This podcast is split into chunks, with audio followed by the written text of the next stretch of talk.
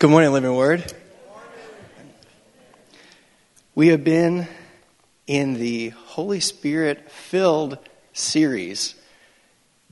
Ben has been discussing aspects of our lives and what it looks like to live filled with the Holy Spirit in each of those. And tonight we're talking about Holy Spirit filled time.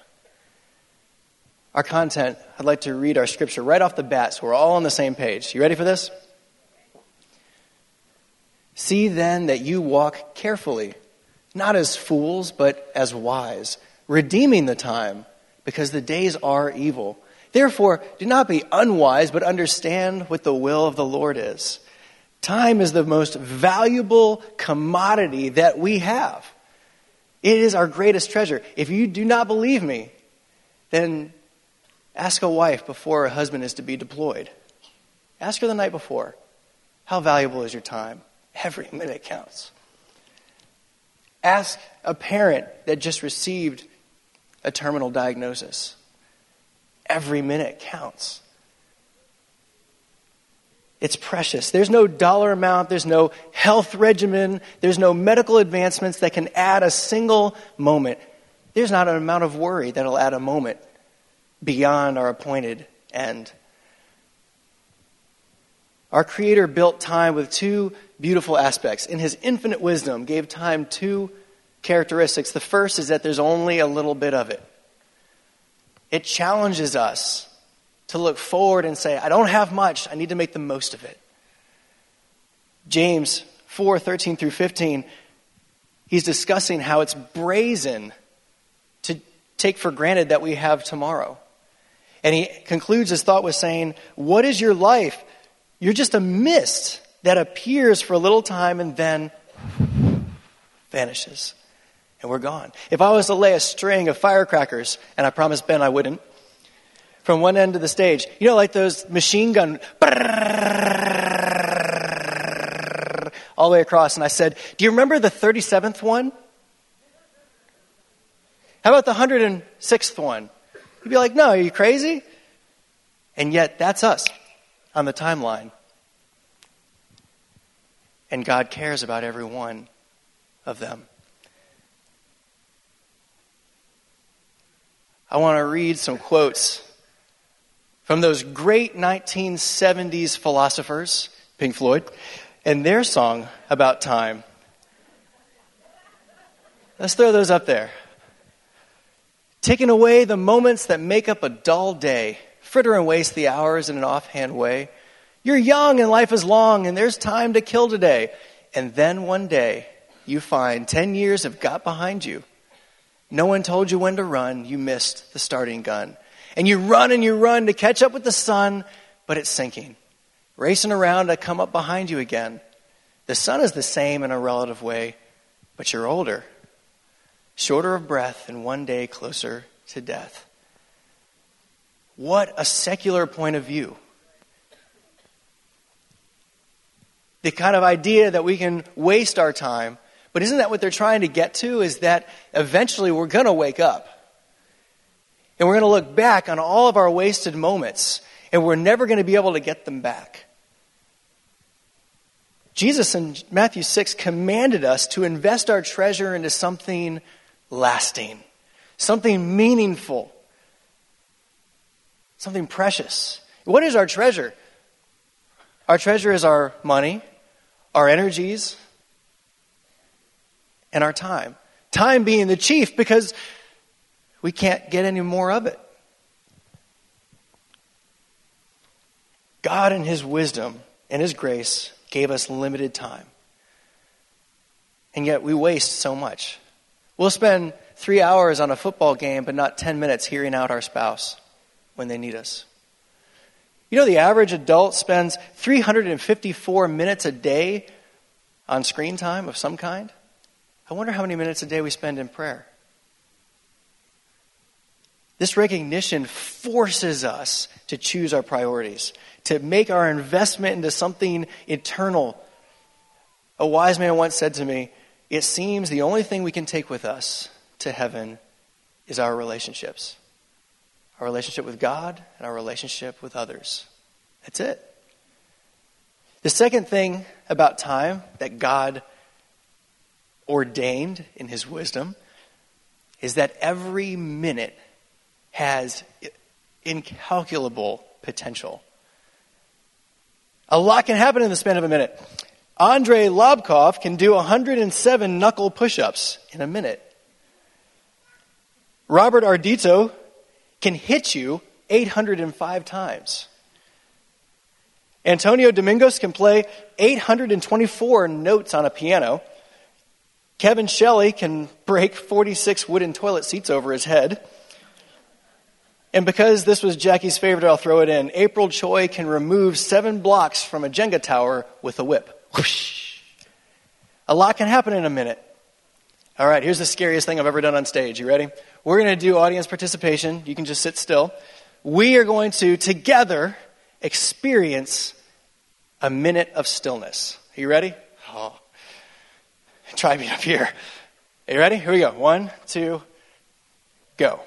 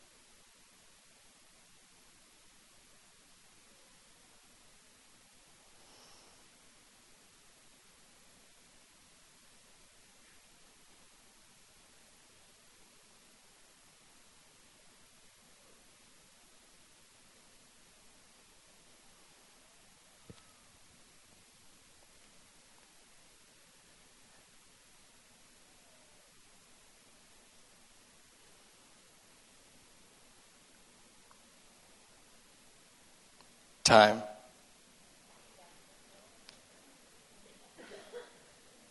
In a single moment, a 30 year mortgage is signed. In just a moment, wedding vows are exchanged. A well spoken insult can change the direction of a whole life. In just a moment, racism can be modeled or put to death. 60 seconds of indiscretion can destroy a lifetime of testimony, but a lifetime of testimony can bring a multitude to the Father. Here's our thesis statement for this morning Jesus being the chief cornerstone, our Father is building something in us. If we'll become presence based sons and daughters, every minute can be another brick that our Holy Spirit Mason can lay in our lives, in the lives of those around us, and in His kingdom. Imagine the potential when we have 1,440 bricks to offer up to the Lord every day. What could He build in a life? Maybe that's what Jesus meant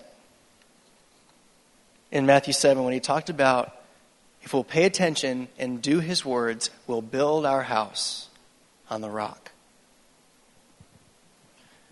If these two things are true, we have very little time but every moment has vast potential. And I hope the question that will haunt us this morning is what am I doing with my time? How am I spending it? Ephesians 5 15 through 17. See then that you walk carefully, not as fools, but as wise, redeeming the time, because the days are evil. Therefore, do not be unwise, but understand what the will of the Lord is. Walk carefully because the days are evil, understanding the will. This is a direct contrast to Paul's chapter 4, verse 17 through 18, where he says, And you should no longer walk as the rest of the unbelievers, Gentiles, in the futility of their mind, having their understanding darkened. There's an understanding that is towards Christ and righteousness, and there is an understanding towards evil and wickedness. Walk carefully. We can't just drift through life anymore. We can't float through hoping that it just sort of works out, right? We have to become people of wisdom and vigilance with our time, looking always to purge our days of anything that is waste. Not as fools, but as wise, redeeming the time. The phrase redeeming the time is the idea of trying to gain more, of mining it, of searching where you can steal just an extra couple minutes towards something of value. I remember when Jackie and I were dating in our first summer, we were working together as counselors at the same summer camp, and we would look for any opportunity to be on the same team, or if she had to run to grab something out of a storage unit, I would try to run and get something out of storage too, right? Because every moment counted. I wanted to steal every minute I could with her. What if we started seeing our relationship with Jesus like that? What if every minute had the potential to be something incredible because the Holy Spirit was filling it? I love what David says in Psalm 90, verse 12. It's, it's not a, a comfortable psalm. He's talking about the wrath of God being poured out against sin. And if the wrath of God is, is about to be poured out on sin, then every day that we have is a grace. And he says, so teach us to number our days that we may gain a heart of wisdom. Gaining a heart of wisdom is cultivated from embracing every day. There's a direct connection between wisdom and how we spend our time. Godly wisdom has a very intentional and poignant attitude towards time. It seeks to purge wasted time and to redeem it. Because every minute has the potential to glorify the Father. Because the days are evil. In the following chapter, Paul is going to talk about how we live in a world full of evil. And it's actual and evil with a consciousness. It's against us. It's fighting us. We don't struggle with flesh and blood. We struggle with principalities, spirits of darkness and wickedness in the heavenly places. We have an adversary.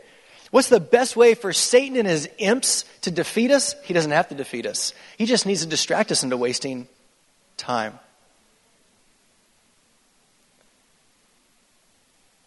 Do not be unwise, but understand what the will of the Lord is. Do not be unwise, but understand what the will of the Lord is. What if wisdom was more than just the ability to make good choices? What if we elevated that definition? What if Paul, what if the Holy Spirit through Paul is elevating our definition of wisdom from the ability to make good choices to what if the definition was understanding the will of the Lord? Because that would apply to everything. How do I have a good marriage? Well, you understand the will of the Lord for your marriage. How do I spend my money wisely? We understand the will of the Lord for our money. Right? Is this, is this tracking? Is this getting, is this getting somewhere? Because that is so cool. What if the definition of wisdom is understanding the will of the Lord? This would be beautifully contrasted by Proverbs 3 5 through 6. Trust in the Lord with all your heart, lean not on your understanding. In all your ways, acknowledge him, and he will direct. Ooh. Flip through Proverbs. I did it. Flip through Proverbs. Everywhere you see the word wisdom, interject will of the Lord. And it starts getting really interesting. Wisdom isn't meant to be a situationally based tool, something that we apply here when we need it, but we're good until we get another situation that we need it, right? Because we're supposed to walk carefully, redeeming the time. Wisdom applies to all 1,440 minutes. How do I speak wisely? We understand His will for our words. How do I have wisdom in a struggling friendship? We understand His will for our friendships. How do I have wisdom in family, health, money, sex? We understand the will of God for these. And if this is starting to sound familiar and you want more information, please see the Spirit filled series by Ben Buffkin. What is God's will for our most valuable resource? Oh, through the Holy Spirit, I think I think he wants me to be bold enough to actually propose what his will is for our time. Y'all want to go on this journey with me? No one's going for the doors. Okay. Number one, this isn't going to come as a shocker. Seek righteousness. Righteousness meaning a right standing with God. But seek first the kingdom of God and his righteousness and then He'll give us the things that we're needing. We're called to seek a lifestyle where the breadth of our actions motivates who we are to pursue righteousness. so that everything that we do or think is holy and glorifying to Him. Now, I am, for simplicity and time's sake, I'm going to include love under the category of righteousness because love is one of the things that is God's will for our time, loving God, loving people. But I think it fits cleanly underneath righteousness because if we're going to live in right standing with God, we live in love, right? Also, I think it's very cool that Romans 13, 9 through 10 says that love is the fulfillment of all the law. Number one, seek righteousness. And many, many great men have come before me, and many will come after me that will talk about how we seek righteousness in our lives. But I want to move forward to number two. God's will for our time is to seek righteousness. Number two, grow in relationship with the Father. The bulk of what we're going to unpack here comes from A.W. Tozer in his book, The Pursuit of God. It is a good book. It rocked my world. The Pursuit of God, A.W. Tozer. Luke 11, 2, Jesus tells us when we pray, we start off with our Father in heaven. Romans 8, 15, or 8, 15 says that we receive the spirit of adoption by whom we cry out, Daddy, Father. John 17, 22 through 23, Jesus is praying and he says that they, talking about us, may be one, just as we are one, I in them and you in me. The whole bunch of oneness and unity going on here, right? James 4, 8, draw near to me and I'll draw near to you. I don't think the image of a father was meant to be an image of disconnection. The image of a father throughout the Bible is meant to under, be understood as intimacy, protection, provision, closeness. He wants us to see him as dad. And God desires his close relationship with us. He reveals himself as a father on purpose. and he paid the highest price for our relationship with him. Out of his love for us and his desire for us to know him, he gave his only begotten Son that whosoever. Ooh, so good. And so often we confuse salvation as the goal, the end of what God is doing in us. Oh, but it's not. It's just the beginning. That's the first step out the door. That's the opening of the door. We have a trek ahead of us. If we're just getting hell insurance, we have so much more to understand about God's love. What is the significance of the veil being torn at the victory of Jesus? that we get to live in the very presence, that we can get to go boldly, Hebrews says, into the presence of God, and yet we live with a veil still up in our hearts, don't we? We've said I do to a marriage that we so seldomly visit. But we have a God who said, I do too. And He's waiting so often for a relationship that's never going to come. Oh, we keep it on the back burner in case life gets hard. And suddenly, when we need a genie, we run to dad. He equipped us for connection. Tozer says that God gave us five senses to experience his creation, but he gave us a sixth sense to experience his presence. Tozer says that, for lack of a better word, he's going to call it the spirit, the eyes and the ears of our soul with which we sense our Heavenly Father. And so often it's like a muscle that's lethargic from unuse. But it can be strengthened into a clear receptor for God's voice and direction. So here's the question How do we nurture? If, if number one, what was number one? Do y'all remember?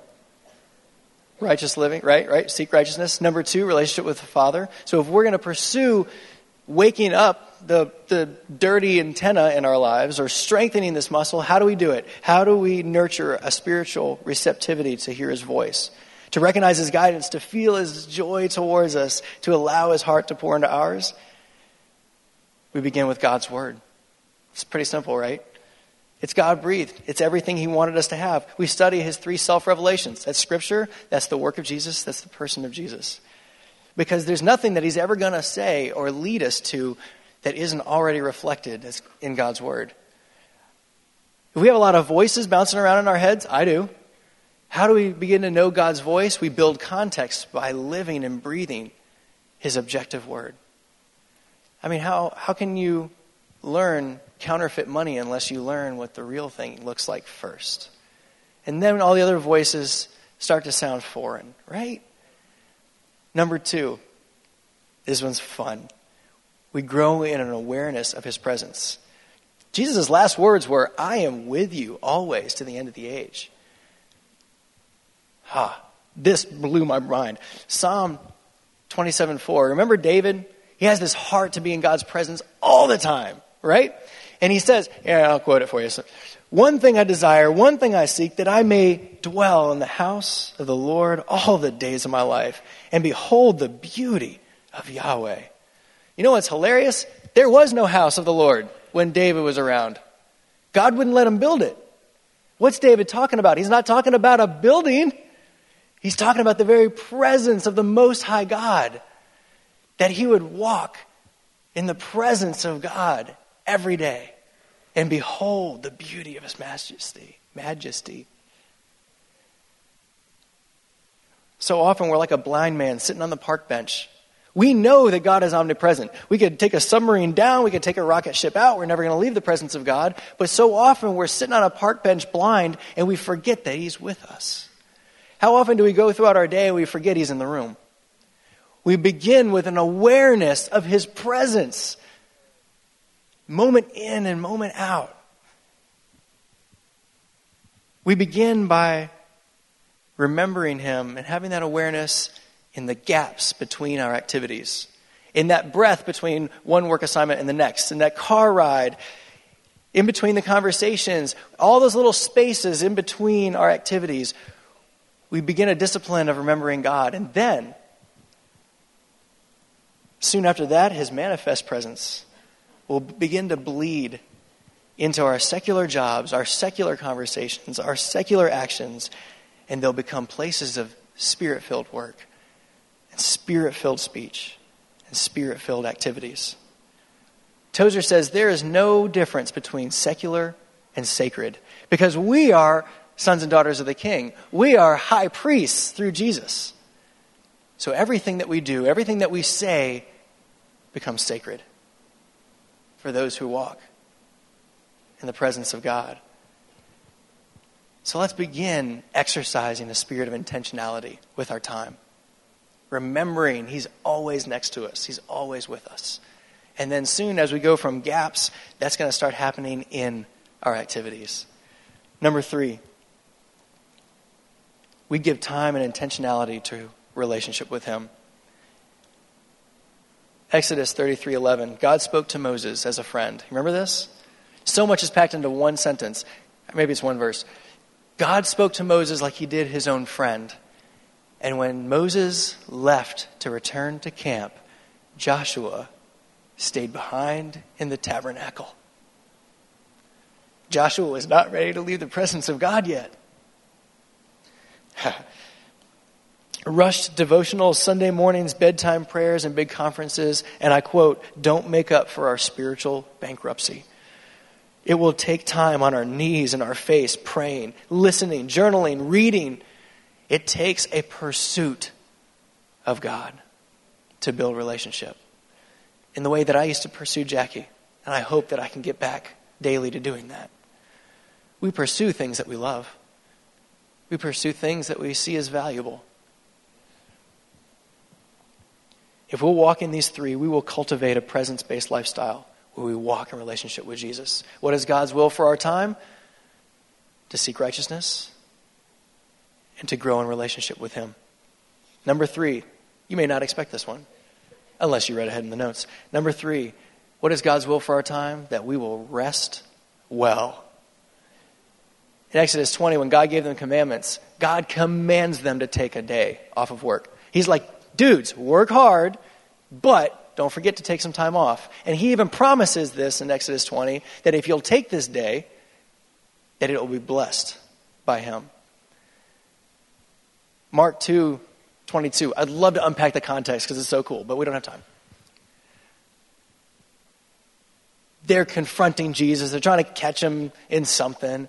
And Jesus says, Guys, don't you realize the Sabbath was, Sabbath was made as a gift to man. Man wasn't given to the Sabbath. God created rest on purpose for us. If there's something that unites us all in here, we all need rest. It isn't a divine recommendation. The creator of our body, our spirit, and our psyche commands rest. So, how often do we sleepwalk through our day? Because we're just tired. How often does the time that we have in bed get riddled with just conversations for the next day and stresses of the day before? But this isn't Jesus' intention for our 1,440. Jesus says, Come to me, those of you, what? Who are tired, weary, heavy laden. And what's he say? I will give you rest. Don't, wait, wait, wait. Hmm, hmm. I don't want y'all to miss this. Okay, this is good. An aspect of growing closer to Jesus is that we rest. Wait, I, I think they might have gotten it. An aspect of growing in our relationship with God is that we rest. Not work harder, not do more stuff, don't put another tick on your to do list. God is telling us that growing towards Jesus means we rest well. Boy, is that counterproductive to the way we think, right? If we intend to make the most out of every moment of our day, we need to prioritize rest. The people that are the most effective in life rest well. And you know what? Redeeming a time and a place for rest is holy, and God will honor it. Find a place, find a closet, find a stream, find someplace outside, find a hammock, whatever it takes. I'm not just talking about sleep, I'm talking about decompression. God's going to start working on us in our rest. And when you leave that place, you tell it, I'll be back soon. God's will for our time is to rest well. A list of three righteousness, relationship, rest. I know this list doesn't seem comprehensive, but I'd like to offer to you, I'd like to argue with you, that anything that you would add to this is actually a fruit of it. What about evangelism? Seek first the kingdom, right? What on earth do we have to offer a dying world if we're not already carrying around these three? What do we have to offer a wicked, exhausted, disconnected world if we are not already carrying the treasure of these three principles righteousness, relationship, rest? If we'll become presence based people, people of righteousness, relationship with the Father, and who rest well, every minute can be another brick our Holy Spirit Mason can lay in our lives, in the lives of those around us, and in His kingdom. See then that you walk carefully, not as fools, but as wise, redeeming the time, because the days are evil. Therefore, do not be unwise, but understand what the will of the Lord is. Amen? Heavenly Father, it's yours.